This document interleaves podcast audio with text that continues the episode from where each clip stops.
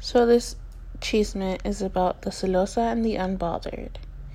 The celosa was watching the unbothered get hit on by two very attractive men. Furiosa la celosa dice, I don't understand how unbothered gets the hot guys when she's so much bigger than me. Well, honey, now celosa is living all alone with mommy and her two cats, still wondering why unbothered gets hits on. And she doesn't.